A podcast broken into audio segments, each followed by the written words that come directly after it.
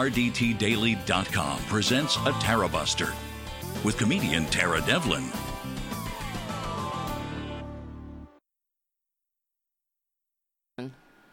I'm coming. I'll be right there. Hey, what's up, everyone?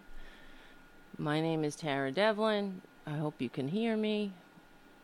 I can hear me. Can you hear me? Okay. Yeah. Um we meet here at the RDT Daily Facebook and YouTube channels every Saturday evening from 6 to 8 p.m. Uh, Eastern Time. And hopefully, if I'm not sick, a couple weeks ago I had the flu, so I usually get a flu shot, but I didn't this year. I got the flu. And I will get a flu shot every year.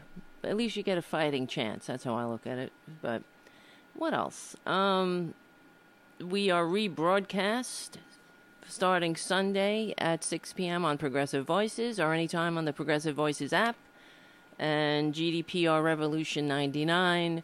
We are also on iTunes, SoundCloud, Stitcher. I want to thank everybody for giving me a review, giving the show a review. That really helps grow us in, uh, you know, get get the uh, word out about the show. So, thank you for taking the time to do that.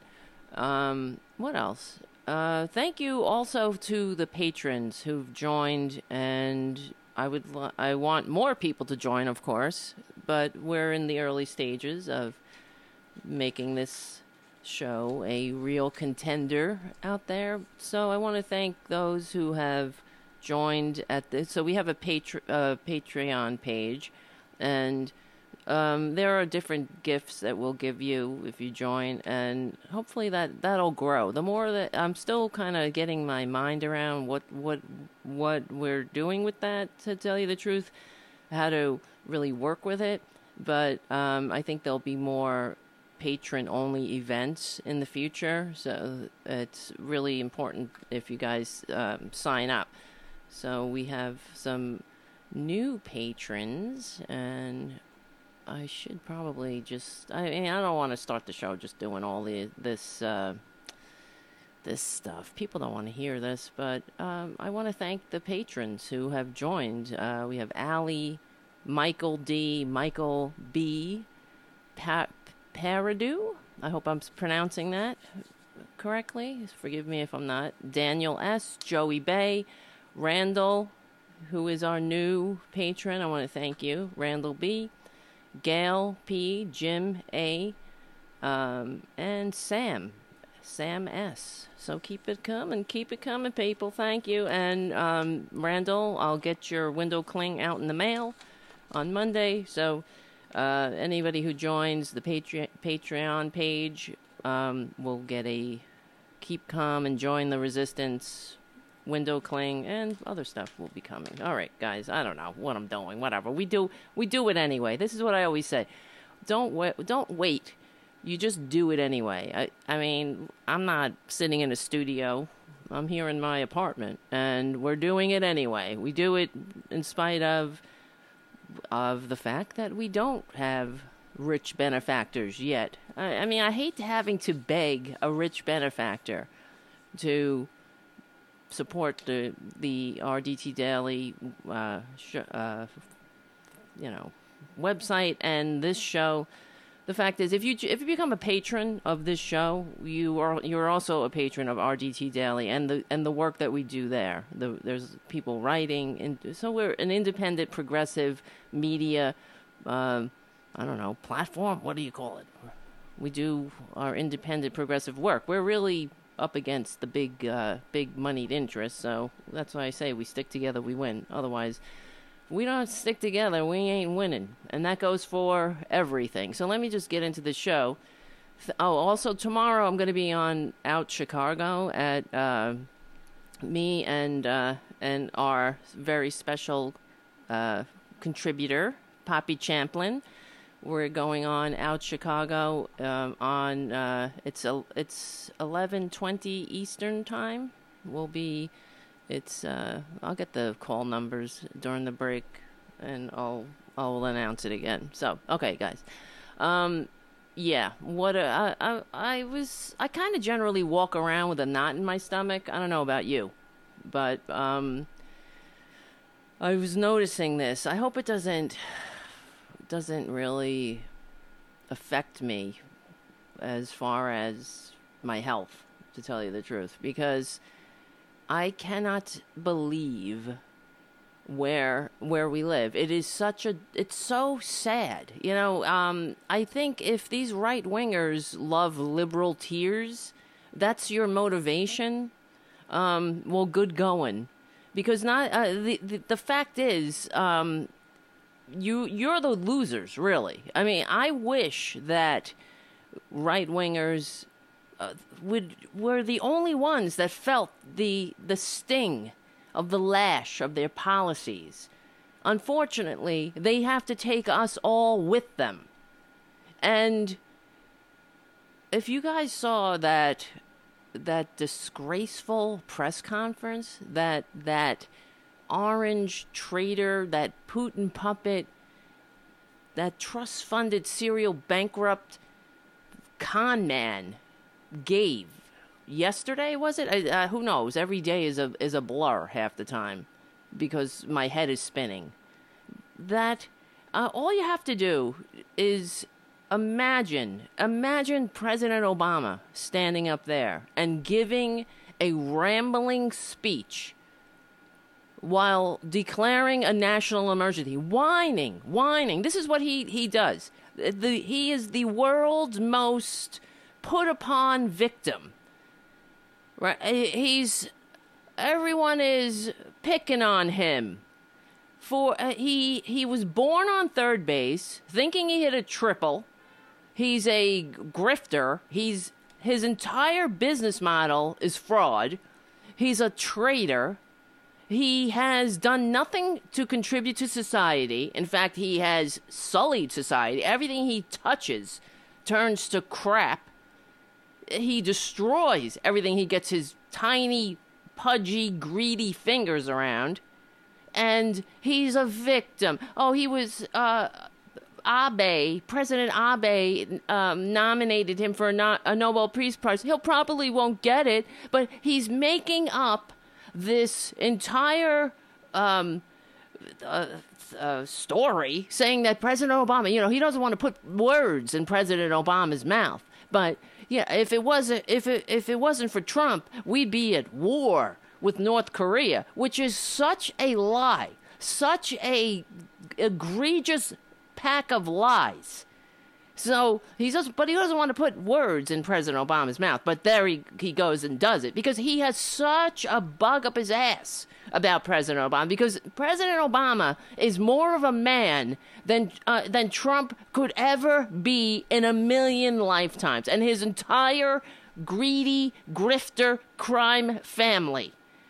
President Obama, a person of dignity and worth, who raised himself up in this racist ass country from nothing, from uh, being a uh, the child of a divorced single mom, raised uh, on his own abilities, rose to the highest executive office in the land. He worked for it. He did that on him for himself, on his own, on his own merit, in this racist ass country, despite the grifters and the con men and the traitors like Trump constantly up his ass questioning his citizenship, questioning his, his manhood, everything about him.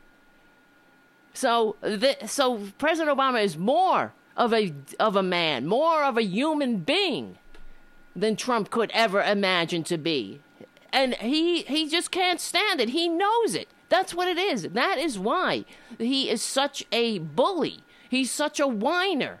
That is the that's. I mean, you don't have to be Freud to figure him out be, all you have to do is just li- listen to the words that come out of his mouth. You don't have to be that smart because he isn't that smart. He's a 72 year old toddler. And he's with dictator envy and a penchant for sexual assault. Everything is his to grab. Like a baby. That's what babies do. You gotta keep them away from the sharp objects because they can't help themselves. You don't give them positions of power. And then they poop their diapers and blame everybody else for the stink. That's what that's the Republican baby. King baby running around whining about what a victim he is. He's so picked on. Because oh, President Obama would have had us in a war. Baloney, bull, bull, lies, nothing but lies. And the Republican Party, you know, you can't blame Trump though. That's the thing. You got to keep you have to blame the Republican Party, whatever's left of it. All of them. I have been saying it for years that Republicans hate democracy, that they hate this country. They claim to love this country, but who's flying over to Russia, meeting with Russian oligarchs? And I mean, who goes over to Russia on the 4th of July and has secret meetings with Russian oligarchs? The Republican Party does. Why? You got to ask yourself. These are traded. They don't have they have no loyalty to the to the red, white and blue. They have loyalty to themselves, to their own power and their own pockets. They will throw you under the bus as quick as look at you. You are nothing but a sucker to them. And all those MAGA morons cheering, cheering their, their con man. That's what Trump is. He is a literal con man who couldn't, who could not sell fake, non FDA approved vitamins. That's what a loser he is. So, um, where was I was gonna play this video of the MAGA morons because they they got their new uh, orders of uh, let me see, let's see. Yeah, so he yeah the re-education of the MAGA morons about the wall. Here we go. Today we started a big, beautiful wall right on the Rio Grande. Now, you really mean finish that wall because we built a lot of it. Finish that.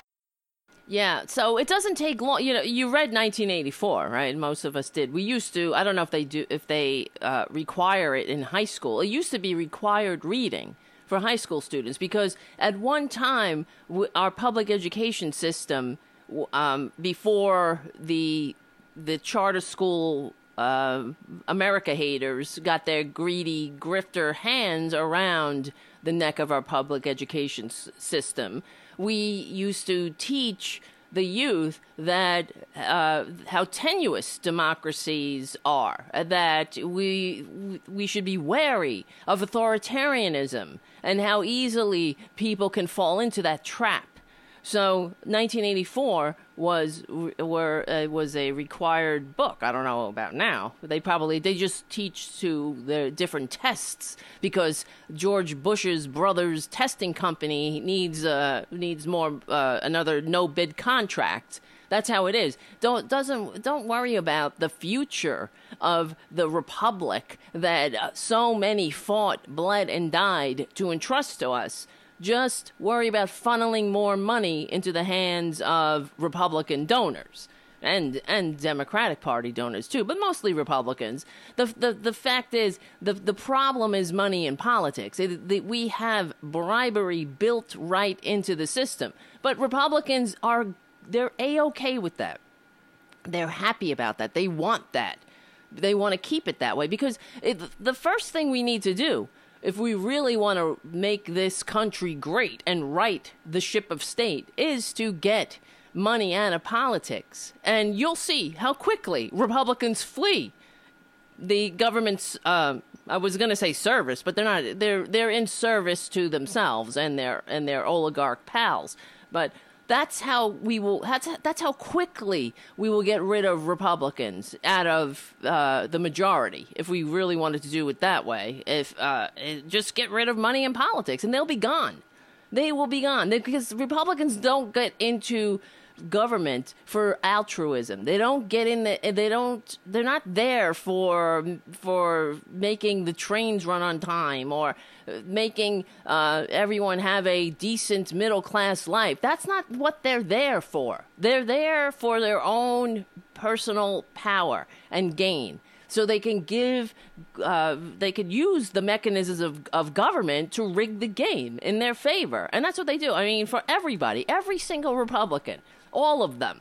From the furrowed brow of uh, Jeff Flake to Susan Collins, you know, oh, the oh, oh so concerned Susan Collins. None of these cowards will ever stand up for this this so-called republic. None of them, and they will eagerly just continue to do the bidding of uh, their paymasters, and because uh, as I always say, they get the unclassified briefings. We don't get that. We just know what we read, uh, what the leakers are leaking out of the White House because they're the the those inside.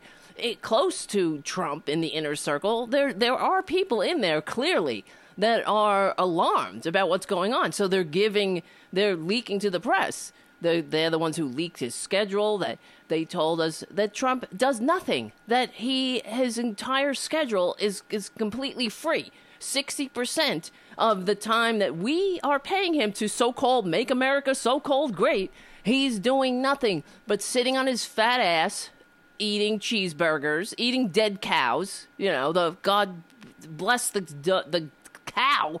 What a disgrace! You gotta you you. Uh, not only does a cow have to die to for human sustenance, you gotta go into Trump's gu- gullet, please. Ugh, to keep that grifter alive. I mean, talk about insult to ignorance, to uh, ignorance, to uh, injury, and ignorance. It is, it is really an insult to ignorance, isn't? Isn't Trump? He is an insult to ignorance. He make he makes ignorance uh, he gives ignorance a bad name. How ignorant do you have to be to be a a, a somebody who cheers a grifter, an, a, a literal grifter who it is a it it's documented again and again and again that this guy is a grifter and you have these MAGA morons on uh, so I played that video because Trump is like, okay, you know what? we're, we can't build the wall. We can't build it legitimately. I can't because money comes from Congress. They appropriate funds. So he can't seem to when he had the majority, he couldn't do anything. And now, of course, he has to take American people hostage because he doesn't care about the American people. I mean, these are grifters who go and and have a party when they kick people off of health care. So, of course, he doesn't care. So, they uh, so you have the uh, you know the idiots they get their re-education orders so it's not build the wall it's finish the wall you know right there you go right there before your eyes it's a you know bigger stronger faster just guzzle those Trump network vitamins and you'll be taller. Your fingers will magically grow longer. You'll uh, be able to grift and steal and kick old ladies out of your rent controlled apartments, you know, with a, with abandon, just like your hero, Trump. So, um, yeah, so I just found that fascinating that the the Trump Trumpanzees, the mega, the MAGA morons, it it didn't take long for them to. It didn't take much. It took no effort for the re-education. I mean, at least in 1984, they took Winston. They they kidnapped him. He he underwent torture. How many fingers are, am I holding up? Uh, how many? Uh, how much torture did he have to endure till he finally said two or three or whatever it was? And so, not these MAGA morons. Yeah. Oh, okay. Now it's finished the wall. Finish the wall. What? What? Yeah. Yeah. Yeah. This is how uh, a a republic. This is how tenuous the republic is. So when you when as young people reading 1984 or maybe you read it when you were older uh, that's that that's who that book is warning us about these people the the 35% of MAGA morons who it doesn't matter what Trump does. The reality is incidental. It doesn't matter that he has a fake university, that he had to pay restitution to the victims of his fake university in our system of laws, in our courts. The, the courts that are standing up, I mean, uh, uh, unlike the courts that Trump is packing, I mean, this is what this is what fascism does. That's what fascist authoritarian dictators do. They they manipulate courts, they pack the courts with loyalists and flunkies, and that's what Trump is doing. Which I found also, I mean, during that that unbelievable uh, press conference, which I mean, this that it, all you got to do. This is what I was saying uh, earlier, just a couple minutes ago. Imagine President Obama giving a performance like that. What do you think the Republicans would do? First of all, how how much did we have to endure during the uh, Obama presidency? Republicans whining and whining about the king, King Obama, Emperor Obama. Uh, he thinks he's a king. He's going around Congress because the entire Republican plan, as we know from uh, the caucus room conspiracy, and if people don't know what that is, on the night of President Obama's inauguration, the Republican Party dejected. They met in the caucus room, which is a restaurant in Washington D.C., to have a uh, a commiserating dinner. And at that dinner, they, uh, what's his name? Newt Gingrich and um, I can't remember who else was there. Frank Luntz was there. A bunch of Republican operators, not even elected Republicans. I, I, I, mean, you had, well, you did have the elected Republicans, but you had uh, included in this cabal were um, their um, operatives, law, law uh, what do you call it, lobbyists and whatnot and they vowed to, at the time, because we were in the midst of an economic crisis, remember, where because every time Republicans get their greedy fingers around the neck of power, they squeeze until we're all on the on the cusp of death. And so the uh, so we were hemorrhaging at the time seven hundred and fifty thousand jobs a month, and President Obama came in, and this was the economic crisis. We it was uh, we were going. The banks were failing. It was going. To, it was basically we were heading into another Great Depression, and that's what President Obama uh, turned this around. But the Republican Party, they vowed in this, this caucus room conspiracy to block Obama at every turn, and now, and by extension, think about this. They're they were uh, purposefully inflicting pain on the American people for political gain. So they knew that the American people were hurting, that they that we needed relief, that people were losing their homes, and that they don't care. They don't care. Republicans don't. They wanted the American people to suffer. The more suffering, the better. That's when they can go in and get their Twitler in there and they can, with the help of the Russians, inflict this in completely unfit con man on democracy and until they whittle away at the mechanisms of democracy until there's nothing left but t- Twitler and oligarchy, right? So, but that's what Republicans do. They don't care about the American people. So they are they don't care about working together, um, saving uh, an, an economy that works for not saving or building an economy that works for all. They don't because uh, know them by their fruits. Look at what they do whenever they get their greedy, bony fingers around the neck of power. What do they do with their power? They're not helping people. I mean, look at Chris Christie. So let's think about him he and this is why I cannot stand the corporate media. And this is I mean I just I say it yes, it's because I mean I'm doing this because I believe in this. And also uh, you know, I think you guys are watching because you believe in it too. And I I say it because it's true. We need alternatives to the corporate media because now uh, uh, yeah, what's his face? Chris Christie has a book, right? So he's going on corporate media and nobody talks about what what he's done, what he did, how he began his political career. He's on some kind of uh, revitalization tour somehow. He's supposedly some kind of rational Republican who he's not. He was nothing but a bully, and when he began his political career on a lie, so he needed to get the Republican nomination and somebody was sitting in the seat that that the uh,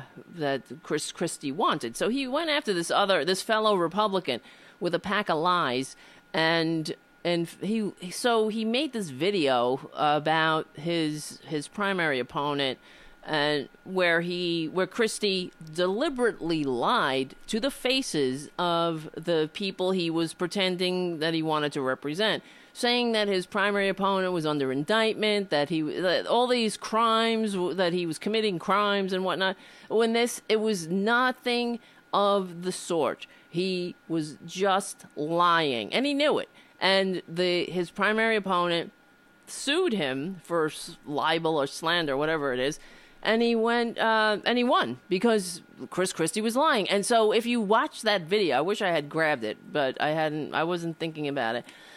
But um, it's Chris Christie sitting there with his his wife sitting his wife sitting there, you know, like a good wife as they do, looking at Chris Christie, her love, the love of her life that she loves letting this big uh, big liar, this big greasy looking liar, climb on top of her and do what he's to do.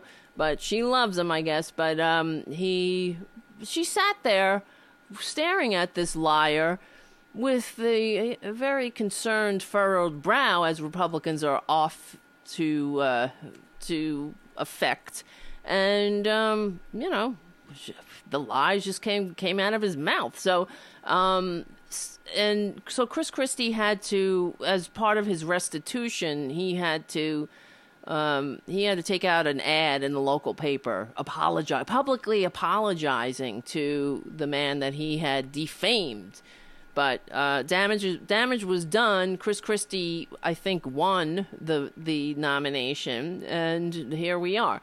So and then, of course, we know all about Bridgegate, how he shut down the George Washington Bridge to piss off the mayor Fort Lee. I mean, this is what Republicans do. And of course, Chris Christie threw all of his minions under the bus, but they w- weren't going to make a move without him. And of course, when they were in court, they implicated Christie. Of course, he knew what they were doing. And even if they didn't, let's just say, all right, for the sake of argument, they didn't, they just took it upon themselves to close down the George Washington Bridge or close down all lanes but one. That's what they did. And create this this chaos in on the busiest bridge in the world, I believe, um, during rush hour, causing problem. I mean, not just problem. You talk about ambulances that couldn't get through. Uh, I mean, uh, people who couldn't get to school, kids who couldn't get to school, work, whatever. So pick up their children from school. It was at, I believe, it was at night. But you know, um, so you got to think that. What do you th- What do you think? Uh, what kind of culture is uh, was Christie cultivating in his office? If his minions, let's say, uh, as if he was telling the truth, which I, am sure, he, of course, he wasn't. They just took it upon themselves to close down the George Washington. Come on, that's what they they they count. Republicans count on the stupidity of the those who who follow them. I don't know. I mean, they promise. I guess. I mean, I we know what they do. They promise these, uh, you know, abortion. They're gonna take uh, gays, all this bullshit that really means nothing. Um, and you know, to but to uh, it's red meat for the moron, so they can basically pick their pockets. And anyway, blah blah blah blah blah blah. Right? Um, but so as I was watching that uh, that debacle, it's it's shocking to me. And and all I was thinking was if this is not a case for the 25th amendment, what is? What is? How how how low do we have to go? Do when when would that be triggered? If it's not now for this moron, for this trait. I mean, what do you got to do? What really do you have to do to trigger the 25th amendment? But in, in order to trigger the 25th Amendment, you need sign off from people in the cabinet, see, and uh, the vice president. But you see the the founding fathers that I guess they they it was a failure of their imagination in a sense because they couldn't imagine that there'd be an entire party that was loyal to outside foreign interests that was so such sycophants to power and to suck up to the most unfit grifter ever to squat in the White House to sully the White House. All the all of those who died for this thing. This is why I I talk about that because it's such an offense. All of the the soldiers all over the world dead in their early cold graves for this thing called the Democratic Republic, and that asshole is is is disgracing us all all over the world.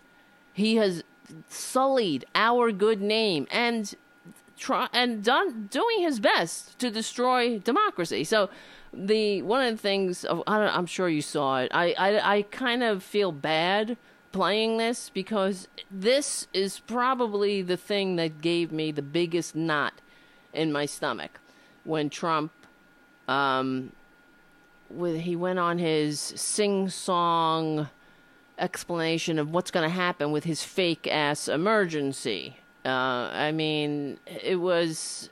I, I just thought, imagine President Obama doing this, but I'm just going to play it. For those who haven't seen it, let me apologize in advance. Oval Office, and we will have a national emergency, and we will then be sued, and they will sue us in the Ninth Circuit, uh, even though it shouldn't be there and we will possibly get a bad ruling, and then we'll get another bad ruling, and then we'll end up in the Supreme Court, and hopefully we'll get a fair shake, and we'll win in the Supreme Court, just like the ban. They sued us in the Ninth Circuit, and we lost, and then we lost in the appellate division, and then we went to the Supreme Court, and we won. Oh. oh. Can you believe? I mean, what the F was that? And then we won, and then we went, and then I grifted, and then I made a fake university, and then I was bankrupt six times, and then I couldn't sell. Uh, I, I suck at making deals. I couldn't sell my fake vitamins, so I went for a fake water company. So then I couldn't sell that, so I made a fake magazine. I put my stupid children on it, and then I couldn't do that. So I, I, I went and I f- made a fake. What else did he do? Uh, a f- well, I got the magazine, the water, the university, the. Uh, I mean, I love the vitamins. The vitamins are the best because it just oh the steaks, and then I made I killed some more cows. That's what I always I feel bad. See, I don't eat meat, obviously, but uh, I'm wearing my Peter shirt right now. But the the uh, I, ju- I just feel bad for the cow that had to be that had to give their lives for to become a Trump steak of all things. You know, like at least you could be a good steak that people enjoy. You got to be this greasy hunk of nothing that that made people sick I don't know if you saw the reviews for Trump steaks. They weren't good. It was greasy. It was like this is the worst, uh, and it's just bad enough. It's bad enough the poor cow had to give its life, but to be a Trump steak, ugh, that's there. There should be a law. There really should be. At least make something good out of the damn thing. But that people want to eat, that want to taste good, that doesn't taste like grease that isn't for a grift, but he doesn't care. You see what I'm saying? That Trump would shove crap down your throat and call it uh, a five course meal. That's who he is. As long as he's got suckers to buy it, I mean, there really is, as uh, as P.T. Barnum said, there there are suckers born every minute, and Trump supporters are living proof. They really are, and it, it's a shame. And this is why something really seriously has to be done. Now we we we must never forget that we are in the majority. I don't care. I don't care what they say. They did not win the election. They won um, by I think it was as uh, when all was said and done, it was like thirty something thousand votes made this grifter the so-called president. There's a problem with that. We're in a this is the 21st century. It's time to update the old system and get rid of these racist ass archaic laws, rules or whatever that rig the game in the favor of the minority. the the South, the the southern states, these uh, these states that have the same population as a small neighborhood on Staten Island, why do they have such a loud voice in the saying of the direction of this country? Nobody wants to go where they're going. That's the thing. We don't want to look like um, Kansas or what. No offense, but nobody's flying over here to visit Kansas unless they have somebody who they who lives there. They're coming to New York. They're going to California. They're going to places where there's civilization. And we're the ones who were attacked. This is what I always find ironic because right here in New York, we were attacked, but we're not acting, we don't react like assholes. We're not like, oh, get all these immigrants. I mean, of course, there's assholes everywhere. We have assholes here. We have some Trump supporters here. We have racists here, of course. They're everywhere. But they're, th- this country, this uh, city is so diverse that at least the racists know to keep their mouths shut. And they're not out here in the halls of power. They're not praising David Duke. They're not saying that there's good people on both sides of Nazis and normal people. Bullshit. So we're not the ones. So here, when Trump does his his bullshit stunt like his travel ban, what happened immediately? The people of New York went to the airports here, and we were like, hell no. So we're the ones who were attacked, though. I mean, we're not cowering, but it's so ironic that these that these states where they don't they're not even affected by the terrorism or whatever they think is going on at the border, it has nothing to do with them. And they're the ones that are so afraid and cowering. But you know what? Um, get out of the way. That's all I can say. Lead, follow, or get out of the hell way, or get the hell out of the way, or whatever. But I, that's why I find it's like I don't. Um, I no offense, Kansas, but where uh, there's what's what's interesting there? Are we? Uh, is there some kind of? Do we really want to be like Kansas, or do we want to be like New York, or California, or some place that has culture and vibrancy? It's uh, that's people they they dream their whole lives to come here and visit New York and see the, the lights in the city and the and the diversity and the things to do and the art and the culture. They're not going to Kansas. No offense. I'm going to get in trouble by Kansas. But I mean, I'm sure it's very beautiful in some spaces. But, you know, I mean, um, we don't want to uh, allow a, a minority of, of fearful voices to dictate what um, what the civilization looks like. Because we want to have civilization here. We do. And we should. Why shouldn't we? That's what makes a country great. It's like, what do we do with our, yeah, our, uh, what do we have free time?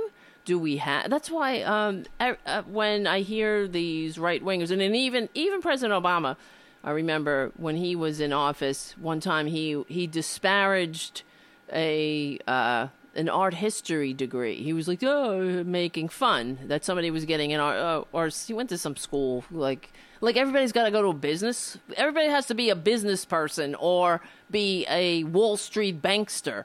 Like that's the only thing. Because uh, what are you gonna do with that art history degree? Well, how about um, we should be proud that we have a society where people can follow their dreams and bring art and culture to our to our limited lifespans. Not just everybody's just figuring out a way to come up with an algorithm that pushes some numbers around a little bit quicker than somebody else so they can grift some more money off the top of a, of a stock trade that's is that what society has become? Is that it? And of course, Obama apologized for that, but that's you hear that all the time. You know, oh, what are you going to do with an art history degree? What are you going to do with a literature degree or a history de- or whatever history? You know, art. It's usually art or history or um, literature. Why? Why would you? Uh, English? Why would you do that? How are you going to make money? Well, we should really be um, wondering what what the hell is wrong with us if though we have no options. Uh, that the beauty of having a functioning democratic republic is having the option to, maybe that's what people want to do. They want to be English majors. They want to write. They want to add to our discourse. That's what we need. That's it's all important. Anyway, that's what I think. And you know, the other thing I saw at this rally, at this this filthy uh, Trumpanzee Nuremberg rally in El Paso, was one of um, the the members of the press were attacked by another MAGA moron who the um you, they they there you go okay that is your number one example of just how un-American these MAGA morons are if because if you think that the press is the enemy of the people then you are the enemy of the people the press is the only uh, profession enshrined in our founding documents that these morons are constantly r- praising. That they're, uh, oh, the Constitution. It's so uncon, like, everything's unconstitutional to them. That doesn't suit them, or so they think, directly. Whenever they're forced to share civilization with people a few pigments darker, they'll say it's unconstitutional. Like, oh, Obamacare is unconstitutional, which, I mean, bullshit. Because what part of the general welfare don't they get? But it doesn't. They the general welfare it extends as far as their eyelashes. Republicans, right? That's it. That's as far as it goes. It goes until they're uh, unless they're looking in a mirror, because it's only the government. They're like Goldilocks right? Government is only is just right, only as far as it affects them directly, or so they think, because it all affects them. It all. That's why I always say everybody in, nobody out. That's it. That is the only American value. So when these Republicans whine and whine as they do, I mean, I always say, I knew it was going to suck living under fascism. I just didn't know it would be so effing whiny that we had to endure such whining, whining, and whining. I mean, I guess I should have known because I mean the the Nazis were whiners too. Everybody was picking on them. They're vict- They're always victims. They they take up the mantle of victimization, even though they're the ones doing the victimizing. But that's part of their tactics.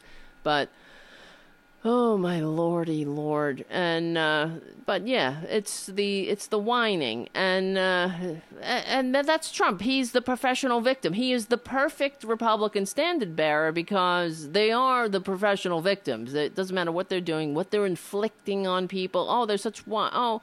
Even with Obamacare, I mean, I talk about the healthcare a lot because I one of the things I this country is just I'm really just sick of it, sick of it all. The um, the fact that we're the only country that doesn't have universal health care and some and we're we're and the rate of uninsured is going up thanks to Twitler and the Republicans you know of course. That's how they celebrate. They like that.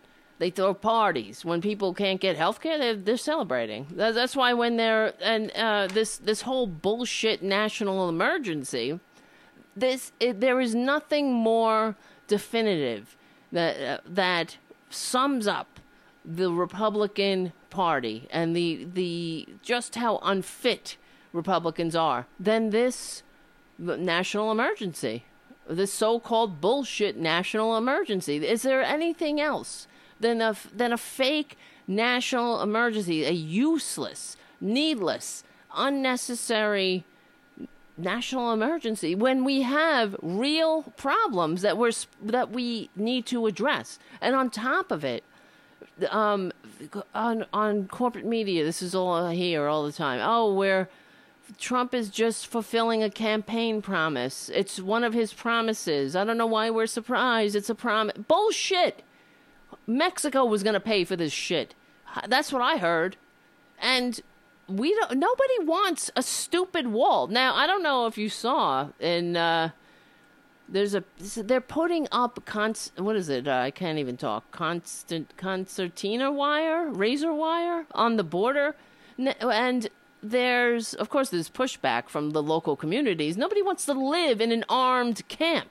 And then you have veterans saying the last time I saw a wall like this was when I was stationed in Germany when the Berlin Wall, was up and the concertina wire. What kind of country is this? Are we, uh, I mean, are we that fearful? I mean, we're not. They are.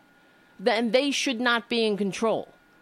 They need to be a permanent minority. And I hope that this generation and the, the, the future generations, the ones, the millennials, that they remember who, who did this, who inflicted this, this, uh, who disgraced us so thoroughly throughout the world, who inflicted uh, more income disparity on us, who the hypocrisy, who uh, who invited foreign dictators into our house to infiltrate our electoral process, to install a an agent, one of their foreign, uh, an agent of a foreign dictator in the White House. All and what's what was the what, what was the price that uh, that Trump was sold sold this America's soul for? It was the uh, it was a hotel, a shitty Trump hotel in Moscow. That's all it took for this grifter to turn and and to open up the door to an authoritarian dictator who hates democracy. I mean, you got to give Putin He's not he's not running around like Republicans pretending to like democracy. At least he's honest about it in that sense. He doesn't like democracy. He doesn't believe in democracy. He doesn't want democracies. He doesn't. He, they don't. Uh, it doesn't fit into his agenda. He likes oligarchy, and that's what the Republican Party are doing to this country. Give them some more time. Give them more time. You'll see what happens. It, you don't have to look. You don't got to be Miss Cleo. You don't have to figure it out. Look at Russia. Look at the. Uh, that's what they are. They they will want to do that here. A, a permanent entrenched oligarchy. Yeah, we can go and have our elections and go through the motions and we'll say I voted and we'll have our little buttons and stickers or whatever. But it won't mean crap because we're voting uh, the the when you have a system that where the working class, the needs and wants of the working class are st- statistically insignificant, insignificant in the uh, to shape government policy, then um, it, you're not. Uh, it's not a true representative democracy, and you have these oligarchs who are literally buying politicians to ensure that it remains that way. And that's why they don't want money out of politics because they like it. Well, I mean, money out of politics, forget that. That means we will have actual um, public servants. Forget that. That's what Republicans want. That's why they disparage government, which is another thing I never understood. How Republicans get away with it and they don't really get the pushback. And even Democrats for years, I mean, I lived through the Clinton years, and they, it was listening to them go against the New Deal and go against uh, and join this bullshit. Oh, the age of big government is over, and well, welcome to the age of uh, big government being over. How's it working out? Where uh, the American people, uh, for the majority of Americans, are they uh, they're they cannot handle a four hundred dollar emergency expense. How's that working out?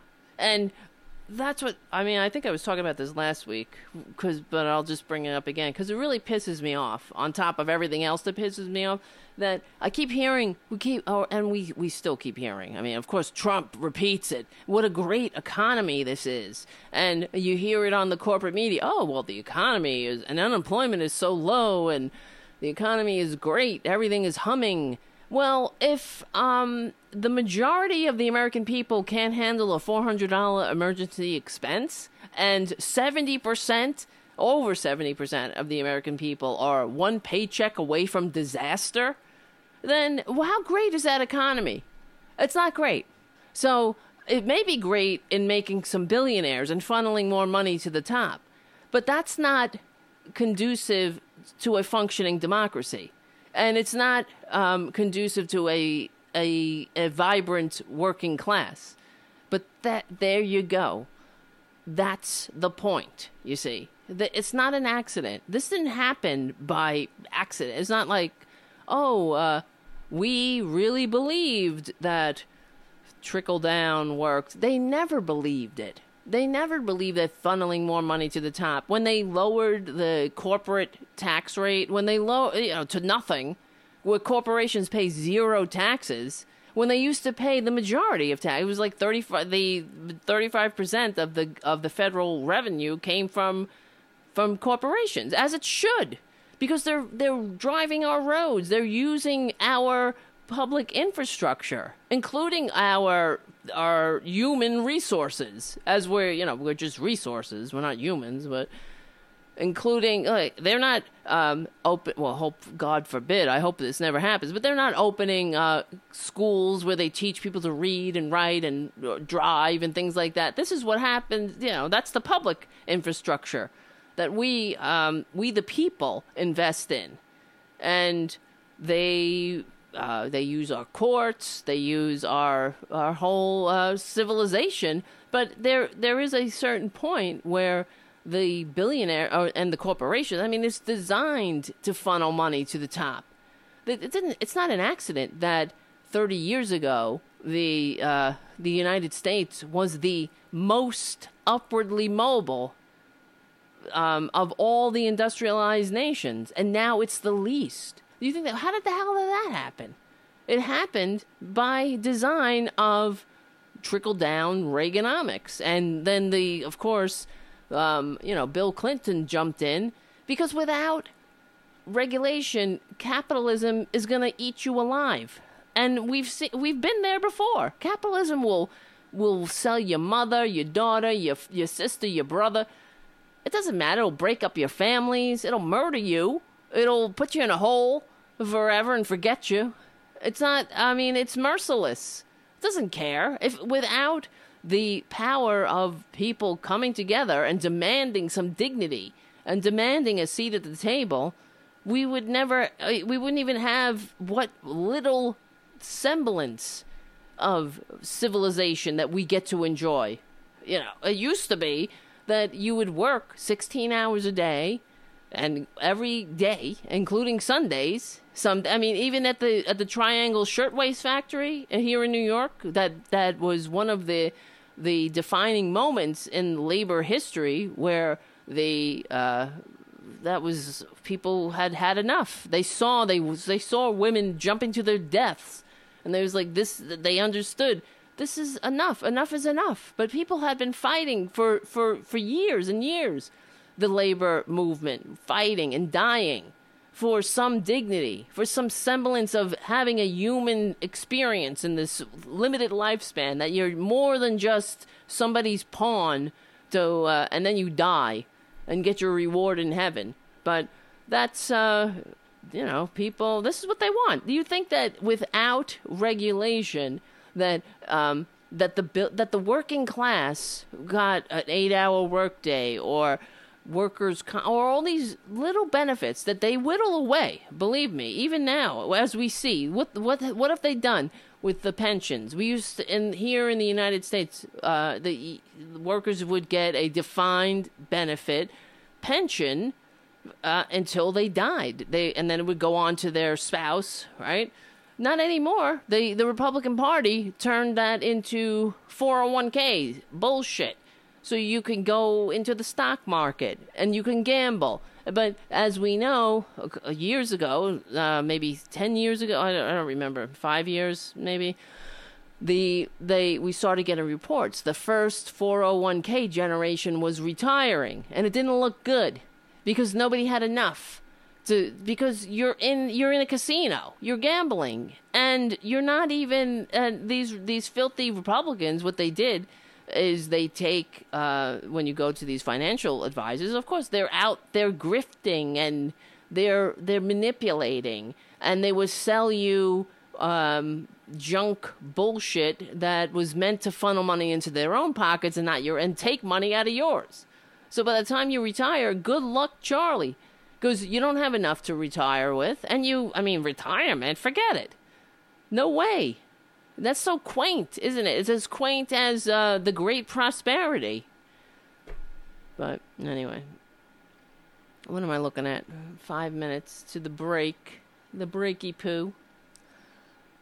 But um, yeah, but this is what um, the, uh, th- why, and then what I want to talk about in the next hour, basically, is uh, the Republicans and the Green New Deal and their they're they're really really this is how you know it's the right thing because they are scared. They they're already coming for the Green New Deal and they're coming for um, Alexandra Arcasio OAC. I can't say her name. You know, she's my she's my uh, representative. Thankfully, I'm very happy about that. But they are so scared of her because she's for real. That's the future. There. Oh, socialism, socialism. Um, and of course they are disparaging socialism because capitalism is just so effing great, isn't it? It's so wonderful. And but um, of course I'm being facetious. What they've done is they've turned a lot of of their morons who who who trade their the time in their lives for a paycheck and they uh, they have trained them to to to say things like I'm a capitalist. They're and that that's how you know the Republican Party they've been very successful at the messaging game. Because I have news for you MAGA morons. If you trade your time for a paycheck or your skill, let's say you have a, a skill and you trade that for a paycheck, you're not a capitalist. You're a laborer, you're a worker, you're just you're a cog, and anything that you have, you uh, uh, and you're up against the the big behemoth of a machine that will eat you up and spit you out as quick as look at you, and you think that that you're free you're you're i mean they're fooling themselves that's that's really what it is and they don't they they don't even have the courtesy or the maturity or the intellectual or or the historical knowledge to know to say thanks for for what little little benefits that they get. And so there's nothing worse than uh, than a working class person whining about unions or disparaging, uh, you know, or talking about how how they're capitalists. Because guess what? Those the the capitalists, the real capitalists, they laugh. They laugh at that, and they realize how that they real they got you, buddy. They got you by your short hairs, and they know that uh, that you're theirs. You sucker.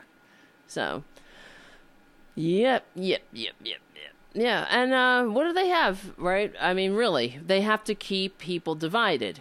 So and that's the oldest trick in the book even back in the early days of the of the early labor movement that's one of the things that the in fact i can't what's the guy's name it's slipping my mind but uh, he was one of the founders or uh, of right to work and they would go into oh, the so-called right to work right but uh, they would when there were unions forming they would go into the uh, these areas to try to of course divide people. That's what they do. That's what fox news does. That's what they that's what they're there to do. They divide people along racial lines especially. So they would go into these na- these areas that union activity was happening and they would go in there and they would start telling these the uh, MAGA morons of that day that oh you don't want to call some N word your brother, do you? And stir up this racial animosity because they knew that if they keep the American worker divided, especially along racial lines, that they they they can do anything. They can do anything to us. So, and that's why we have to stick together and and and that's the other reason, besides everything else, why I can't stand the, the MAGA morons because they are so easily duped by the oldest oldest tricks in the book. Really, divide and conquer. They really are, and but it's all it's almost like not their fault because it's been a full court press on everything, including public education. They stopped teaching labor history. They don't teach civics they, uh, I mean, what can you do when you have their these these MAGA moron kids going to school And what are they learning? That uh, oh, uh, the South was uh, victimized economically by the North, and they they seceded because of states' rights. It's and it's all bullshit. Just uh, it's another game that they play on these morons. But anyway, all right, guys. So it's half the show is. I don't even know how to say it it's almost half over. it's not over. It's just begun. So I'm gonna play. Uh, I'm gonna do my break and get a cup of coffee, and we'll come back in a couple of minutes, and it's gonna be good. This show is flying by. I don't know about you, but for me, it feels like I blinked and an hour went by. But all right, guys. So thank you for all your support please become a patron. Give us a review on iTunes, all that stuff. I'll see you on in about eight minutes. My name is Tara Devlin. I'll see you soon.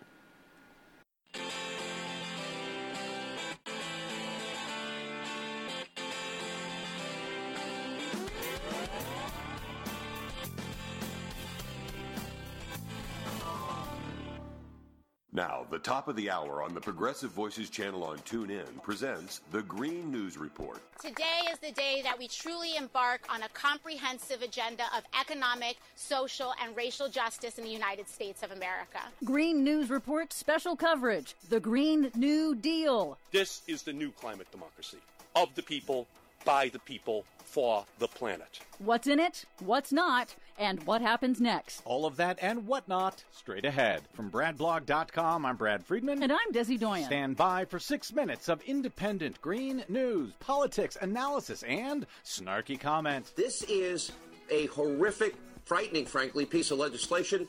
One of the most dangerous, impractical, misguided, economically guaranteed to be devastating plans ever championed by any American politician, guaranteed to fail and the results will be disastrous for the American people, beyond dangerous, beyond scary. so, how do you really feel about it, Sean Hannity? Are you scared? This is your Green News Report.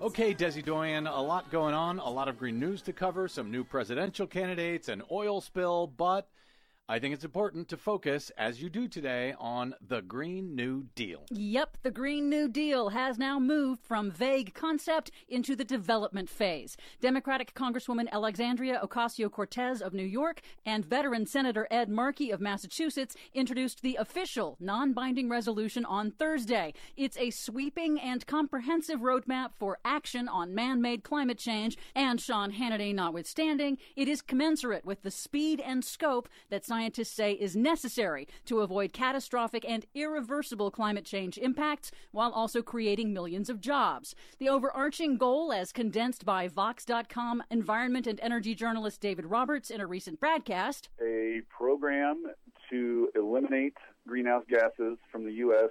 economy through vigorous public investment and job creation. Well, that puts it well. Yes, it does. Modeled after President Franklin Delano Roosevelt's successful New Deal during the Great Depression, the U.S. wartime mobilization that helped win World War II, and President John F. Kennedy's successful Moonshot Initiative, the ambitious Green New Deal framework specifically sets a goal of achieving net zero emissions and creating millions of jobs through massive public works investment in upgrading infrastructure, manufacturing, and industry to cut emissions and increase resiliency, cleaning up decades of pollution, and ensuring just transition funding for all communities and workers, especially frontline and vulnerable communities, like cleaning up pollution and guaranteeing the pensions of retired coal miners.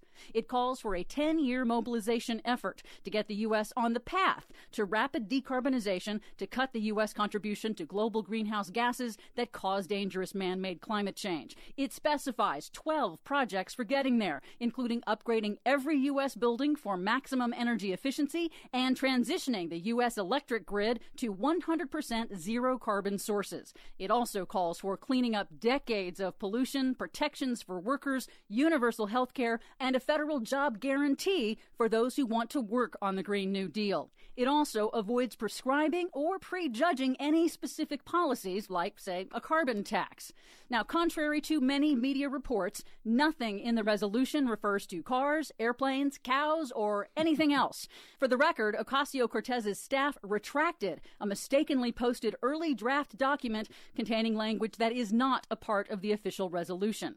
In a press conference, Ocasio Cortez answered the question of how to pay for it by pointing to previous major federal expenditures, like wars, bank bailouts, and the Republicans' trillion dollar tax cut, while noting that the Green New Deal will generate jobs and a return for taxpayers. This is an investment. You know, for every $1 that we spend on infrastructure, we get a return on that investment. For every $1 that we spend on tax cuts, we get less than a dollar back. And so this is about making smart investments, um, and this is about making investments that actually generate returns and not lying about the fact that they generate returns. They actually generate returns. And of course, extensive research shows that the cost of action on climate change is far, far cheaper than the cost of catastrophe. Extreme weather disasters in the United States in 2018 alone cost the U.S. $100 billion.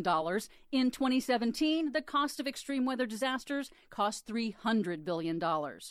The non binding resolution has garnered the support of more than 60 congressional Democrats in the United States House and Senate and all of the declared 2020 Democratic presidential candidates. But it will not pass as long as Republicans control the United States Senate. That gives the Green New Deal architects less than two years to fill out the framework with concrete legislation. So, this isn't so much about saving the world in the next year or two. This is about 2020 and laying out uh, the direction that Democrats wish to go. That is, if the Democratic Party fully comes on board with the Green New Deal. Exactly. For much more on this story and all of the ones we couldn't get to today, thanks to Alexandria Ocasio Cortez, you can check out our website at greennews.bradblog.com. Find us, follow us, and share us planet-wide on the Facebooks and the Twitters at Green News Report. I'm Brad Friedman. And I'm Desi Doyen. And this has been your Green News Report. Right here, right now,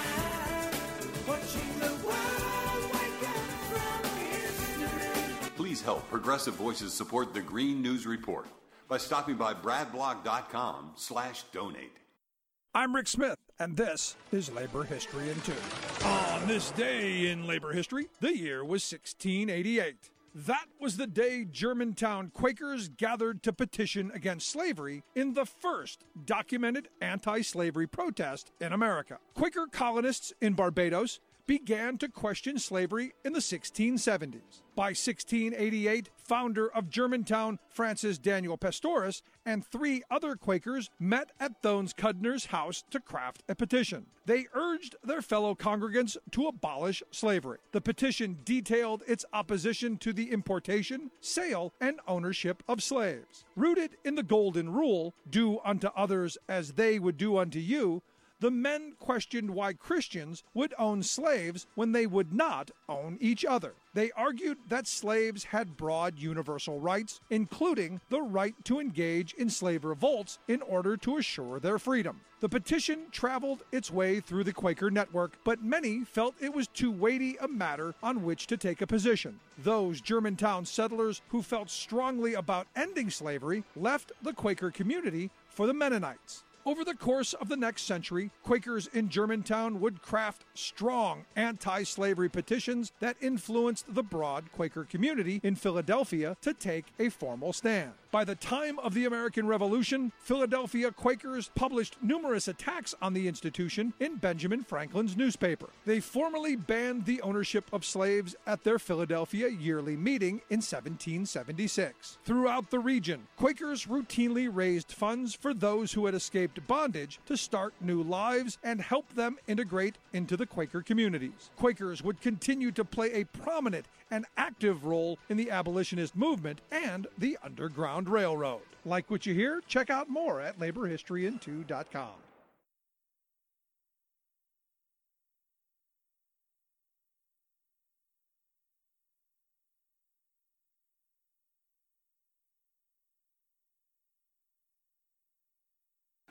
All right, I don't know what happened to the music there at the end, but whatever. I'm back. That was supposed to. I don't know. What happened to the music? That was weird. It doesn't matter. As long as we're here. We're here, we're together. My name is Tara Devlin.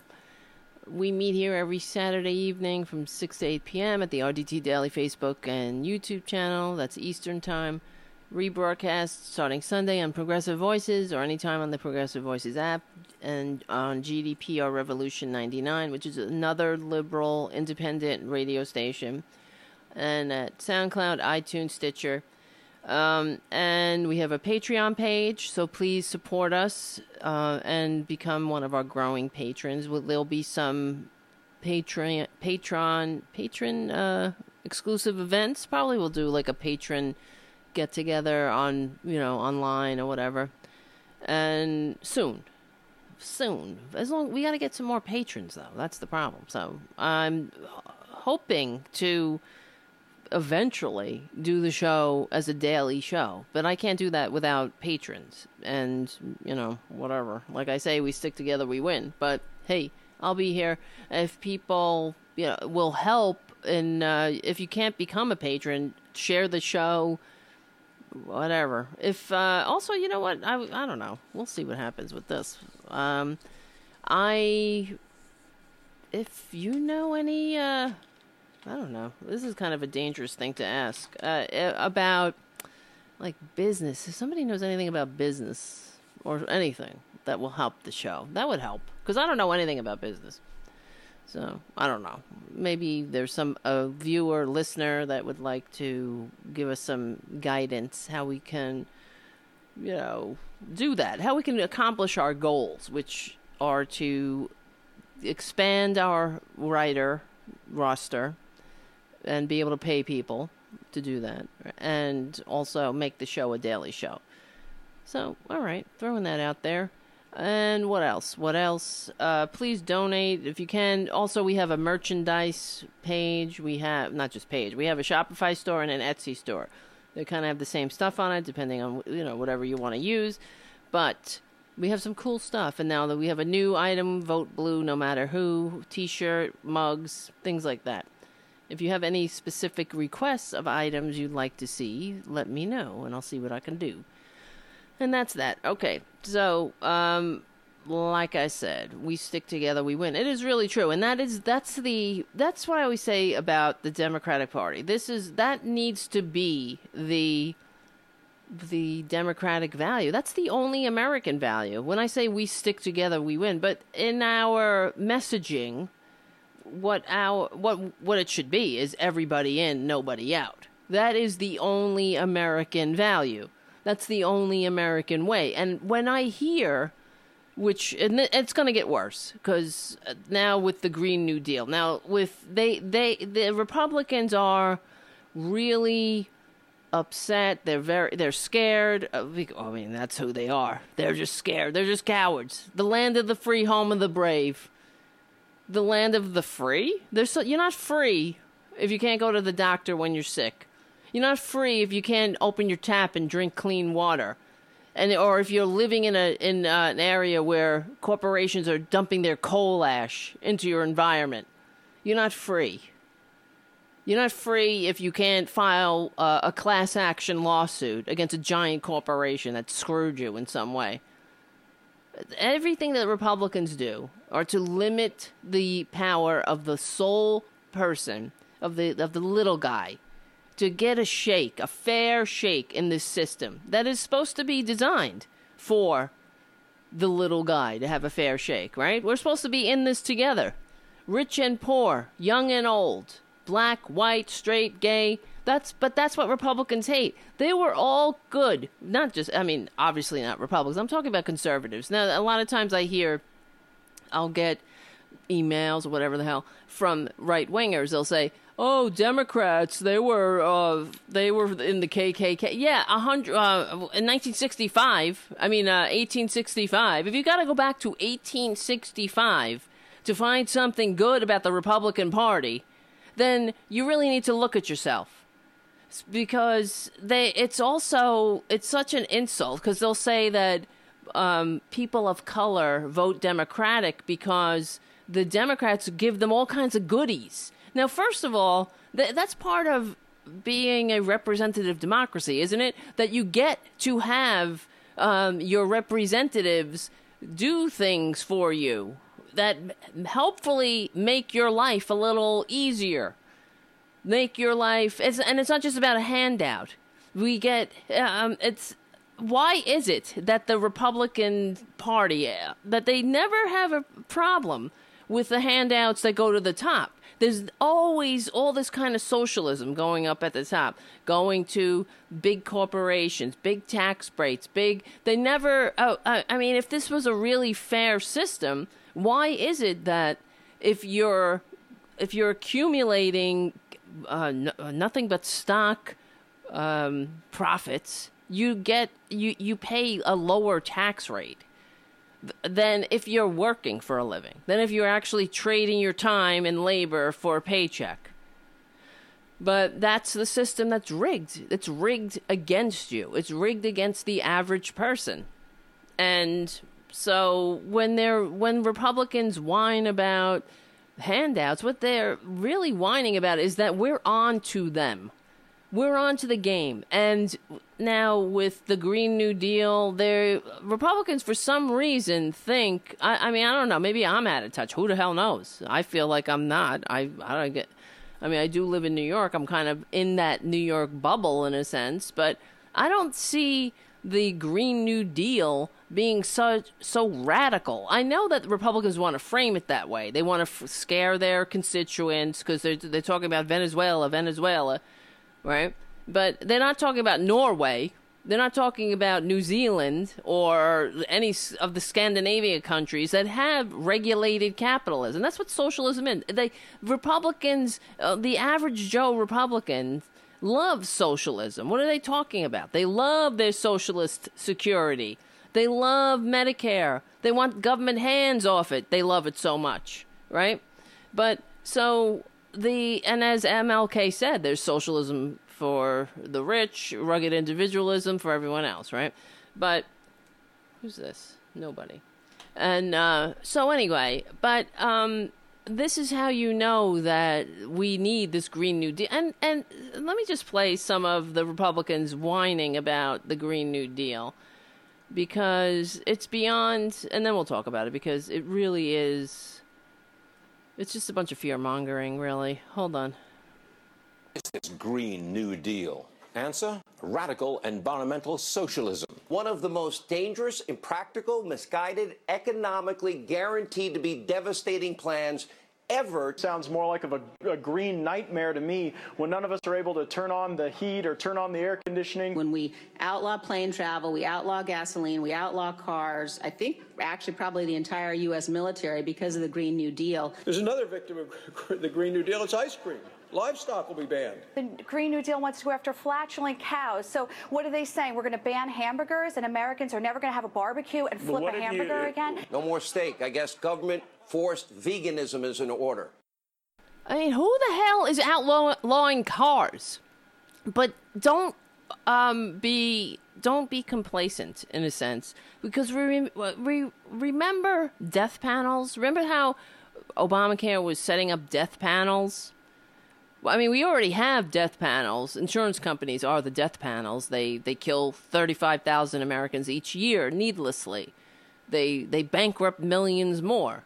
They send you to a death panel. They deny care. That's what they do. That's how they get rich. They skim money off the top. Now it's 20% thanks to Obamacare. It used to be a lot more because before the regulation, but they they that's all they do. They do nothing. They're just they're grifters like Trump and the Republicans. They they stand there figuring out ways to deny you care. So, but who the hell is outlawing ice cream? So you, and as much as we could say this is ridiculous, and who would believe it, but who would believe it?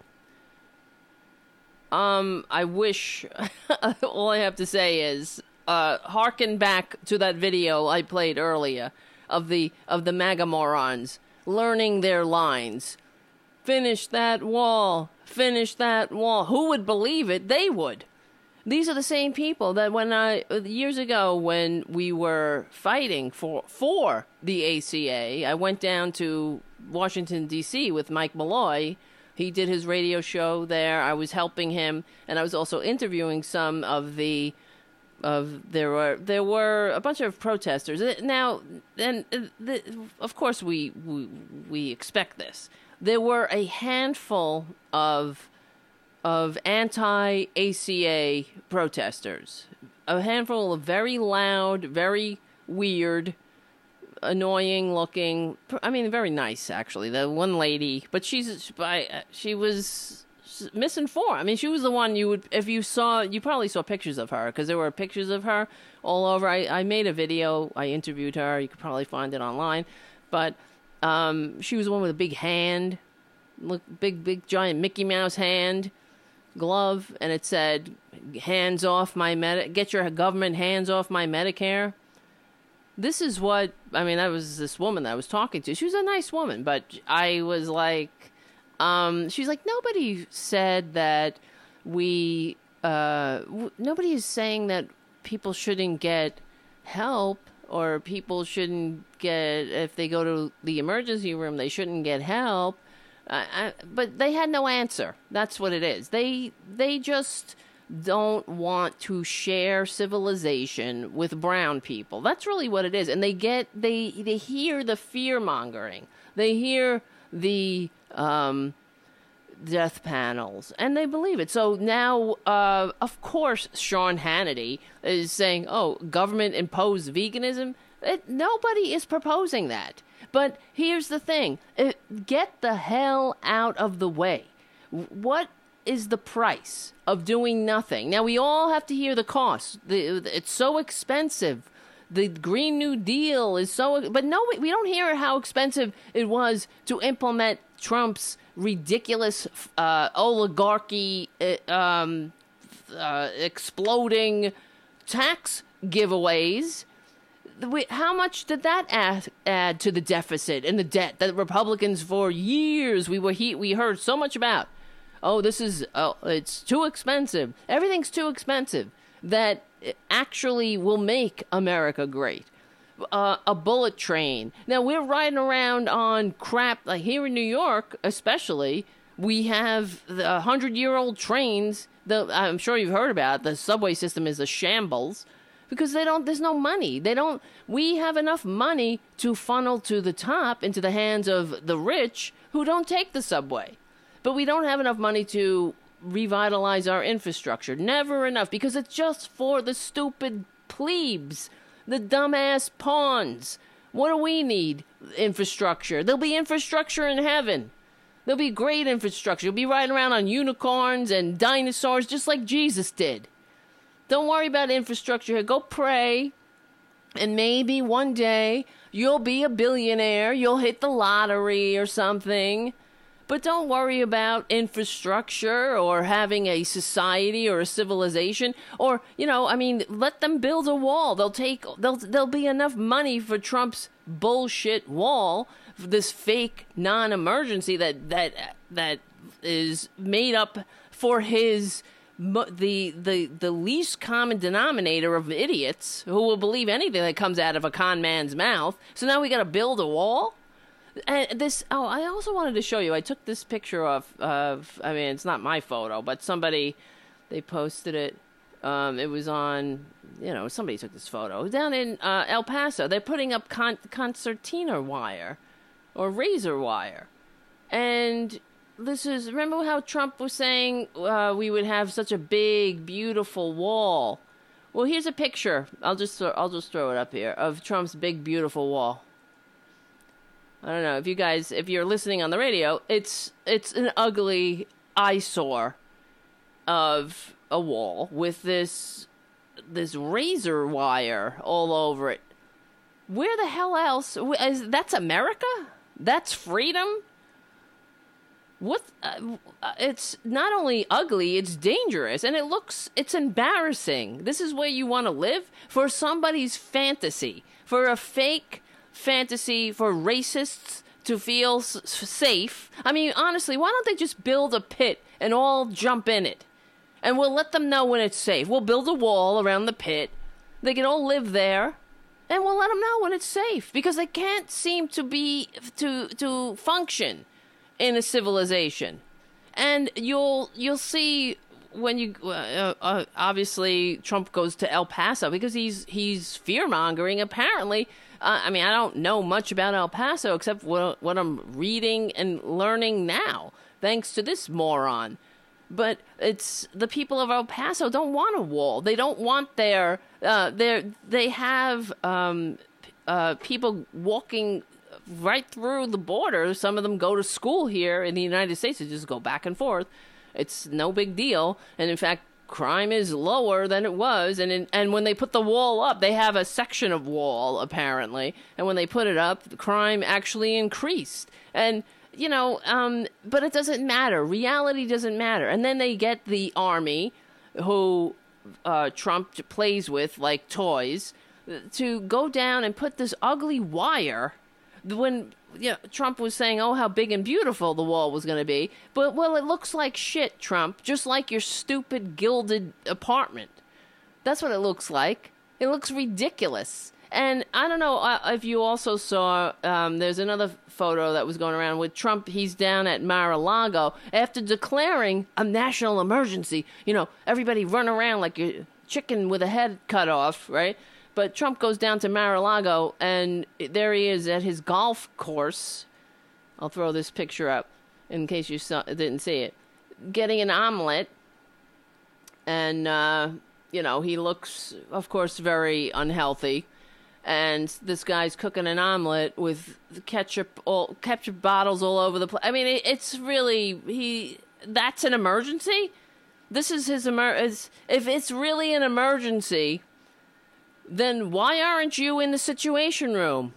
Why aren't you uh, down there looking out over the uh, over the expanse with your with your uh, binoculars, asshole? So and in also, I just wanted to show this too because this was down there in that picture at the Mar-a-Lago behind the guy. It says. Uh, are you ready? or something like this. But this here's this thing. It's a uh, it's a it, they they still have this walgreens um what do you call it?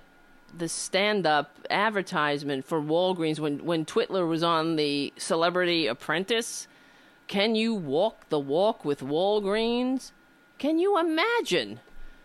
Can you imagine if trump i mean if if obama had had his face on advertising well, I mean, it's the there is there's no level too low. Just when I think Republicans can't get any lower, but there you there you go. They they would watch this entire planet burn to ash than do something about the real problems that we face. They they'd have a, a, a thousand school massacres a day. They'd have the they uh, the entire state of Florida could be underwater, and these assholes will do nothing. They will do nothing about it because that's what they've been instructed to do. They don't work for you and me. They work for their paymasters, and their paymasters want to hold on a little bit longer. They know that they know the time is coming to an end. They know that they have damaged the earth beyond, hopefully not beyond repair, we're getting there. We're really in the last s- parts of, uh, or the last whatever you would call the, uh, b- where we can do something about the damage that they've done. The the big oil companies knew 30 years ago that they were damaging this planet, and they what do they care? Go die, whatever. They need more money. They can't. That's how these titans of industry. They're such innovators they can't seem to make a buck unless they're screwing the planet somehow. So they gotta hold on as much as they can. It's not like they could go like like they want to do with the American worker. Oh, go get some retraining. Get retraining. Do something else. You know, while while a robot takes your job. Whatever. What do they care? Retrain. Oh well, go die. Not them. They're not to retrain for a green economy. They they're to hold on to this filthy, archaic system that has us all choking and uh, sea levels rising and the planet dying as long as they as long as they can. They're gonna gr- they're gonna squeeze as much money out of it as they can. Now, this they wouldn't be able to get away with it if we actually had representatives of the people. They don't, but they don't represent us, as we know. So we have real emergencies going on. But there's what else is so, um, you know, it's like the there's nothing that defines the Republican Party more than this fake emergency because everything they do is bullshit. Everything that Republicans put their name to is a scam. Trickle down economics, 401ks. That's all Republicans. Re- and when Rick Wilson, who wrote everything that Trump touches dies, th- that's everything the Republican Party touches dies, because they, the Republican Party gave us Trump. They, if they had any dignity, they would have stopped that in its tracks. But it doesn't matter, and they will. Uh, the hypocrisy doesn't matter.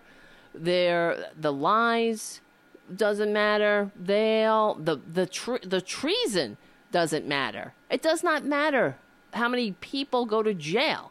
How many? I, I mean, I keep hearing how, oh, this fake Russia hoax. It's a hoax. It's a hoax from the right wing. Really, a lot of people going to jail for a hoax. A lot of, uh, I don't know why they're pleading guilty for a hoax, but that's who the Republican Party are, or is. How do you say it? Is, are? But you know, I mean, there's nothing that is more um, indicative of who they are than than that that picture with the concertina wire.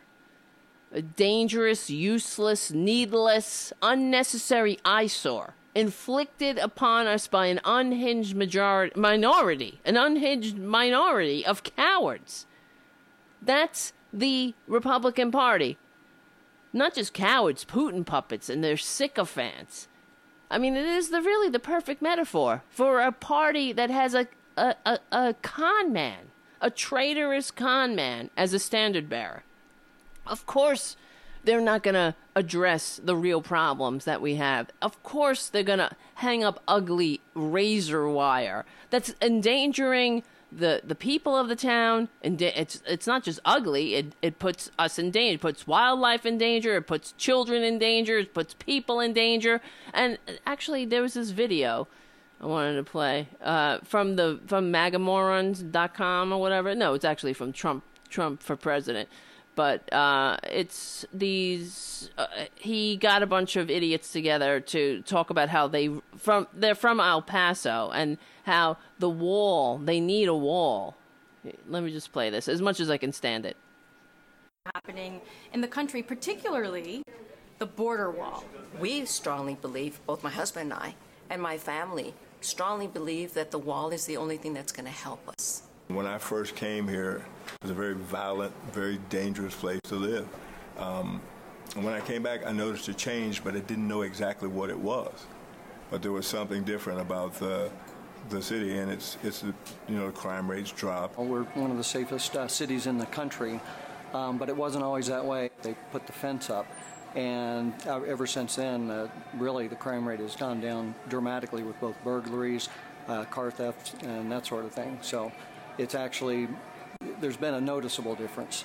People would cross over into the desert, and you would find corpses that died from dehydration because they were left out there by the coyotes to die of thirst. You put the wall up there, it will save lives. We don't know who's coming in and out. We want to keep the drug traffickers out. Some of these women that are coming in, they're being raped. Some of these kids are being abused. When you don't put up a border wall, that's immoral. El Paso is our community. This is where we live. This is where we work. This is where we go to school. Um, what the hell are they talking about? As it's a so there you go. Facts don't matter. Reality doesn't matter. The the fact is El Paso is one of the safest cities in the United States and it's not because of a wall. In fact, the crime rates went up when the wall went up for some reason. And uh, so them saying and and, and don't you uh, it's the it is immoral first of all.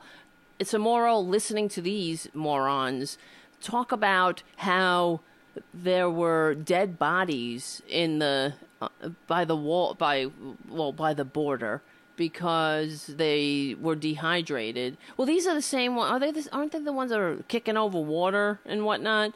for those who uh, leave the water, and uh, so his his response to a so, to migrants coming here seeking asylum, crossing a desert, is build a wall. That's what you do. That's what you do to a humanitarian crisis. Just build a wall. You won't see it. It's on the other side. The carcasses, the bones, the dehydrated corpses, they're on the other side of the wall. You don't get to see it through the through the razor wire and the wall.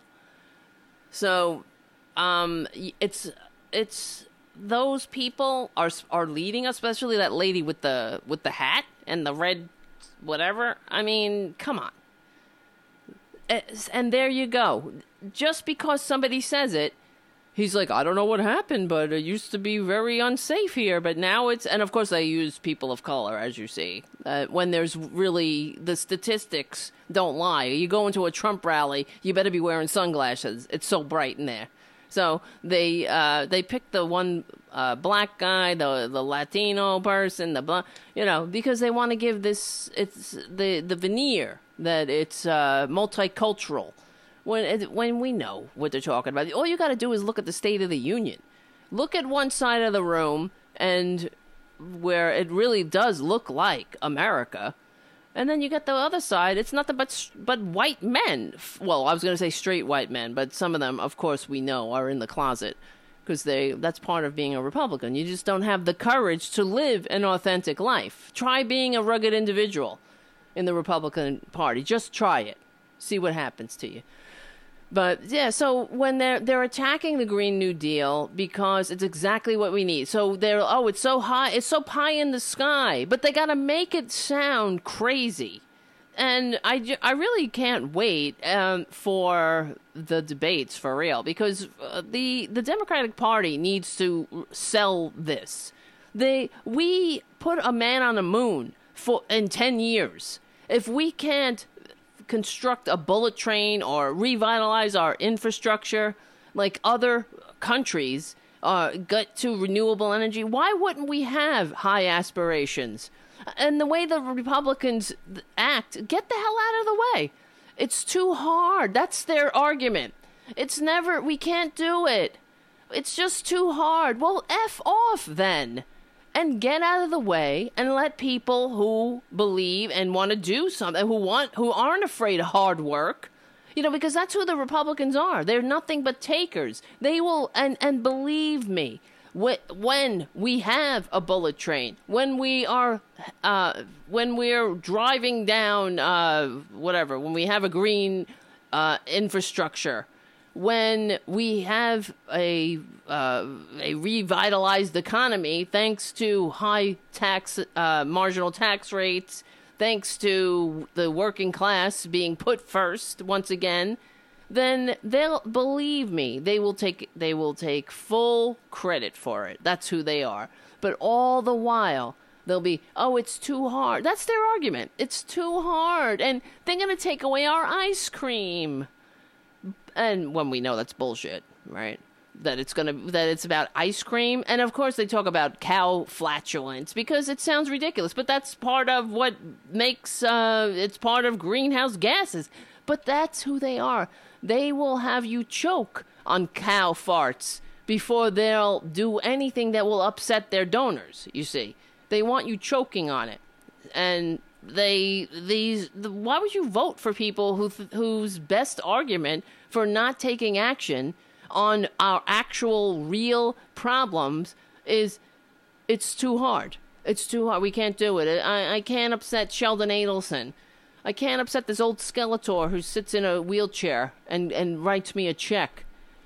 So, anyway, that's uh, we got to get these Republicans out of power. They, of course, it's uh, in the House we have we have that, and then so then you have uh, we're going to have to get the Senate and the and the presidency, but the Republicans and the the media they're really going nuts about the Green New Deal, and they're saying how oh it's uh, the the Democratic Party is going really far left. We're going really off the rails here. Really? Off the rails of a crisis that will engulf Florida. Florida is going to be underwater, and they know it and others, uh, uh, the walls that we need are sea walls. We don't need a wall uh, and any ugly wire down in El Paso, but and and and other things in the Green New Deal, such as living wages, health, uh, universal health care, things that other countries do um,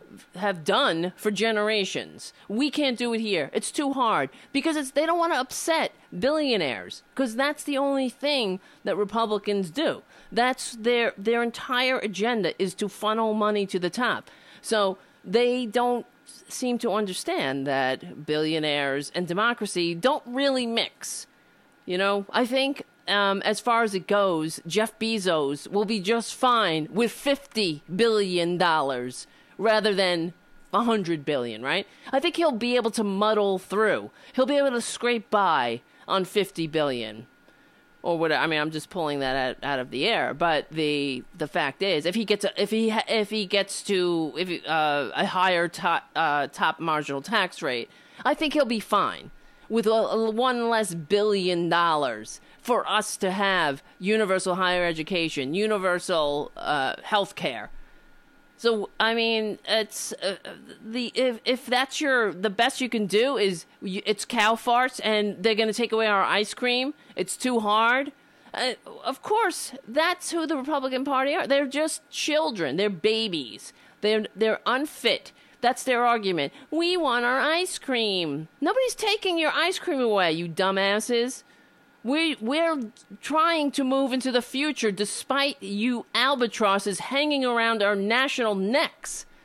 For Christ's sakes. So I saw this other I mean I only have 15 minutes, but the uh uh, what, there's so many articles like in this Wall Street Journal, um, this Lance Morrow ar- um, ar- article. America is torn between Trump's fibs and progressives' fantasies. Yeah, because it's such a fantasy to actually address the problems that we have, real problems like climate change, which is an actual emergency.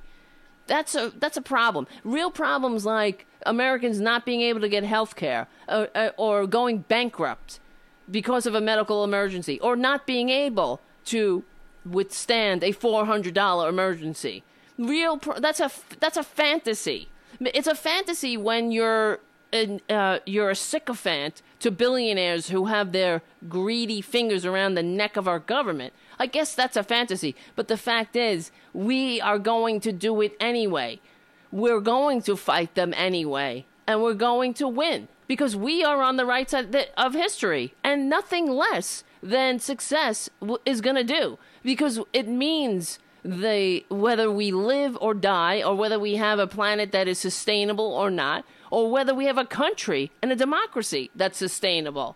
So these are our choices. Either we continue down this road and have another putin like oligarchy where we're we're just oh well can't do nothing, but uh, I guess we'll just keep on paying the consequences of inaction because the cost of of doing nothing for cl- about climate change is a lot higher than doing something about it that will actually address our issues and put people to work and revitalize our economy and it's an investment but uh, America is torn between Trump's fibs and the progressive fantasies. So it's a fantasy to have universal higher education, like Germany, like other other countries, right? That's a fantasy. It's a fantasy to have universal higher uh, universal health care, like every other effing country, because we can't do. It's too hard here. There's too much money in politics, and um, so one thing that I I, re- I saw that really annoyed me, and I just wanted to set, talk about was this Peggy Noonan article Peggy Noonan pisses me off. She's annoying. She's a warmonger. She's a right wing hack. I don't know. They give that's why they give her such a platform, you know. So um, she wrote an article called "Republicans Need to Save Capitalism." Democrats have gone left, so they're not going to do it. The GOP needs a renewed seriousness. Are you kidding me, Peggy? This uh, talk about fantasies. Look at your standard bearer, Peggy. Look at you. Look at what you've done to this entire country. You have become a sycophant to a traitor and a toddler, a 72 year old toddler. who can't spell, who thinks that the who, who's a victim, who thinks that the world owes him something. The world has given him everything. He fell ass backwards into millions. He was just born on third base. That wasn't enough for him. So he had a he tried to finagle his father into manipulating uh, and changing his will, so he can continue to suck on his father's teeth long after he was dead. That's your standard bearer, but that's a you know I mean we're just all going so left. But the fact is, don't ever forget the uh, uh, uh, we've been hearing the corporate media is constantly whining about how left the the Democratic Party is. We're not left. We're the the the, the American people are left. We when you ask the American people, do you want Social Security? They say yes. They want to expand Social Security. They want Medicare. They want they they believe in living wages. They believe in the agenda of the left, not the Republican Party. They don't believe that we should funnel more money to the top. The fact is, the Republican Party has they've been successful at the messaging war. That's basically it. They have the the microphones. They poured money like uh, like they did into Fox News, five hundred million dollars for five years until Fox News turned a profit. That because they don't profit is not in their business model. It's the propaganda in their that's their business model. They need you to be stupid. They need the American worker to be like, I'm a capitalist. Me, me, just like Jeff Bezos. Just uh, maybe one day I'll be a billionaire too if I keep driving my truck and I drive my Uber. Dumb, dumb, dumb. So Peggy Newman, uh, Newman, uh, what's her name? Yeah, Noonan. What am I saying? Let's think about the broader, less immediate meaning of our political era.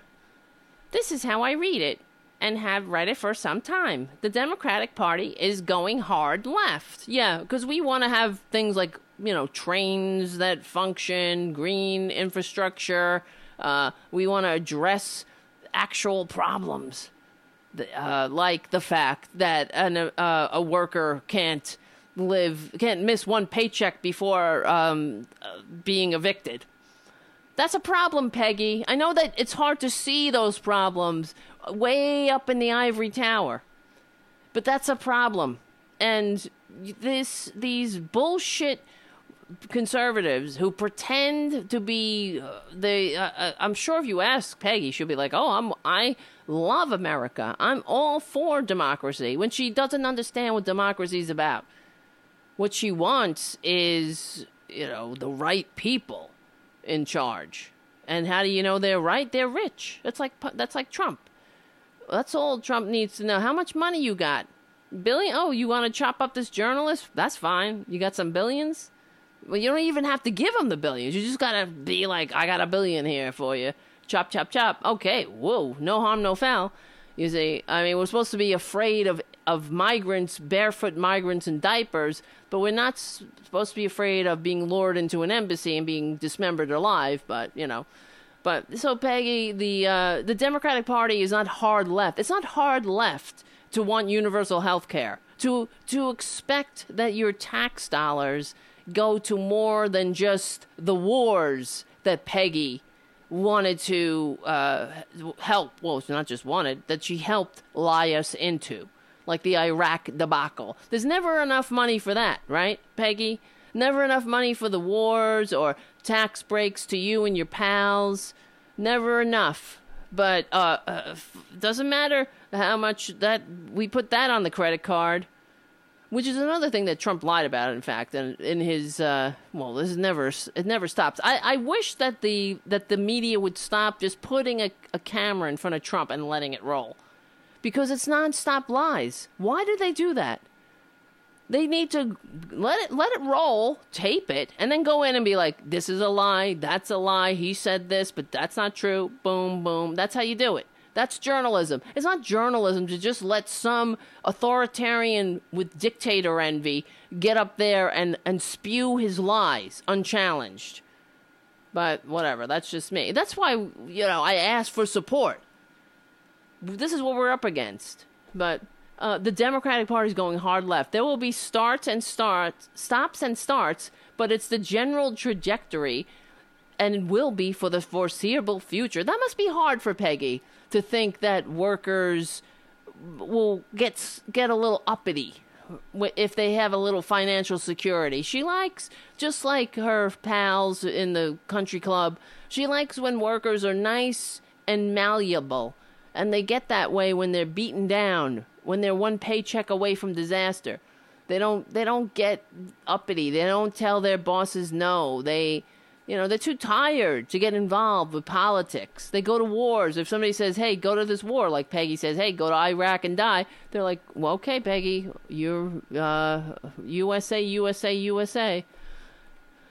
So uh, let's see. Um, Pew Research says the party lurching to the left has been lurching to the left since 2009. Gallup says the percentage of Democrats calling themselves liberal has jumped 23% since 2000. Oh my God! What are we gonna do? I mean, we want to go back to the time that America was great, but we don't want to go back to the time. Uh, we want to go back there for the strict racial hierarchies and social mores and where everybody knew their place.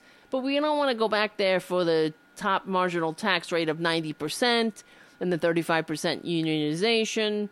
We want, you know what I mean? So Peggy, she's she sounds conflicted.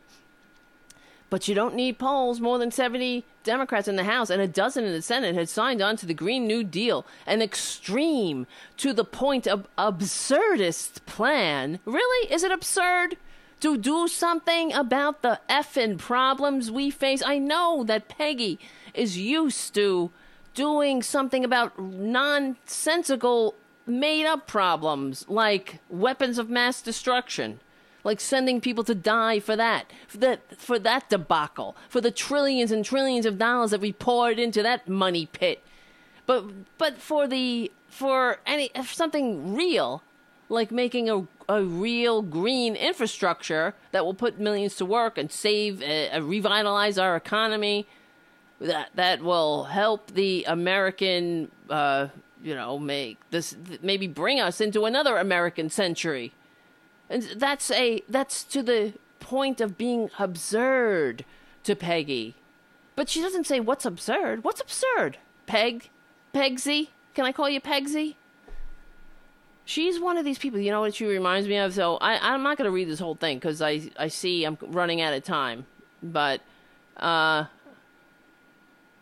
let's see. The account. Let, let me just see. Uh, she just pisses me off that its authors have staked out what they want in terms of environmental and economic policy. Will try to win half or a quarter of it, and on victory will declare themselves to be moderate all along. There is nothing extreme about the Green New Deal. It is just a plan of action that sets an aspirational goal where we need to go, in spite of the skeletors and albatrosses like Peggy Noonan hanging around our national neck.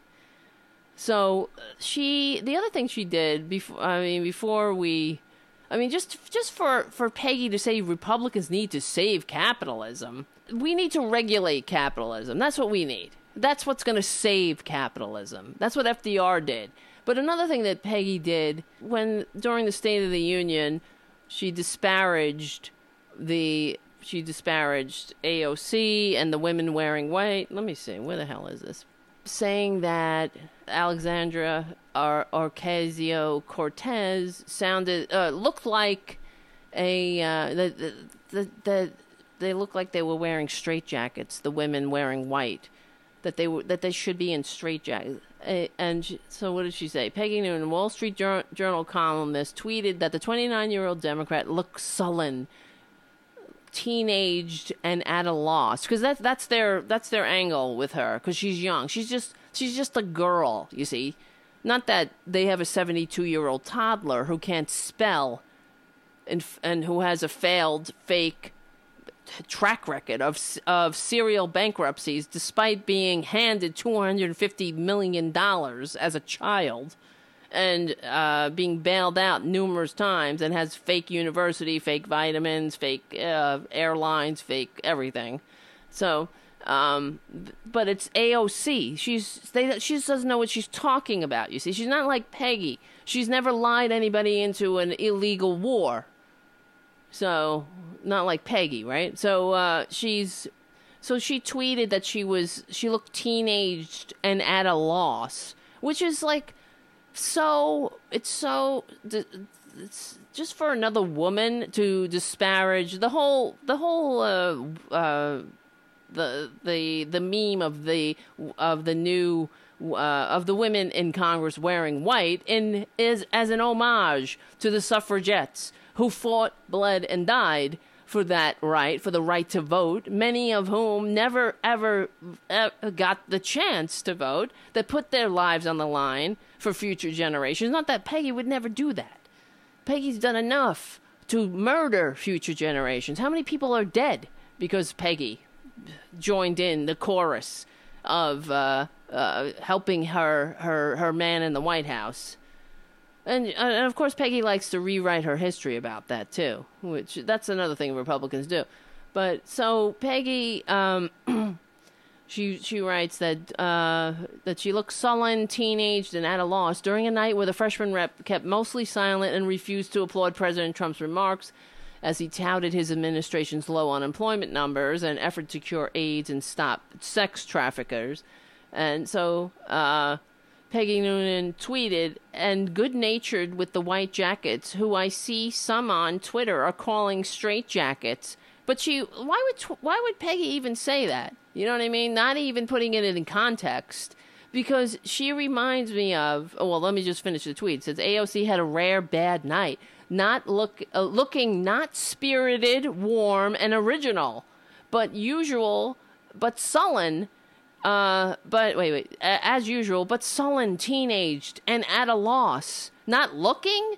I mean, she's as bad. This is what I always say about Republican women. They have to be even bigger misogynists than as than Republican men. And so Peggy reminds me of. So she's, disparaging the suffragettes, of course.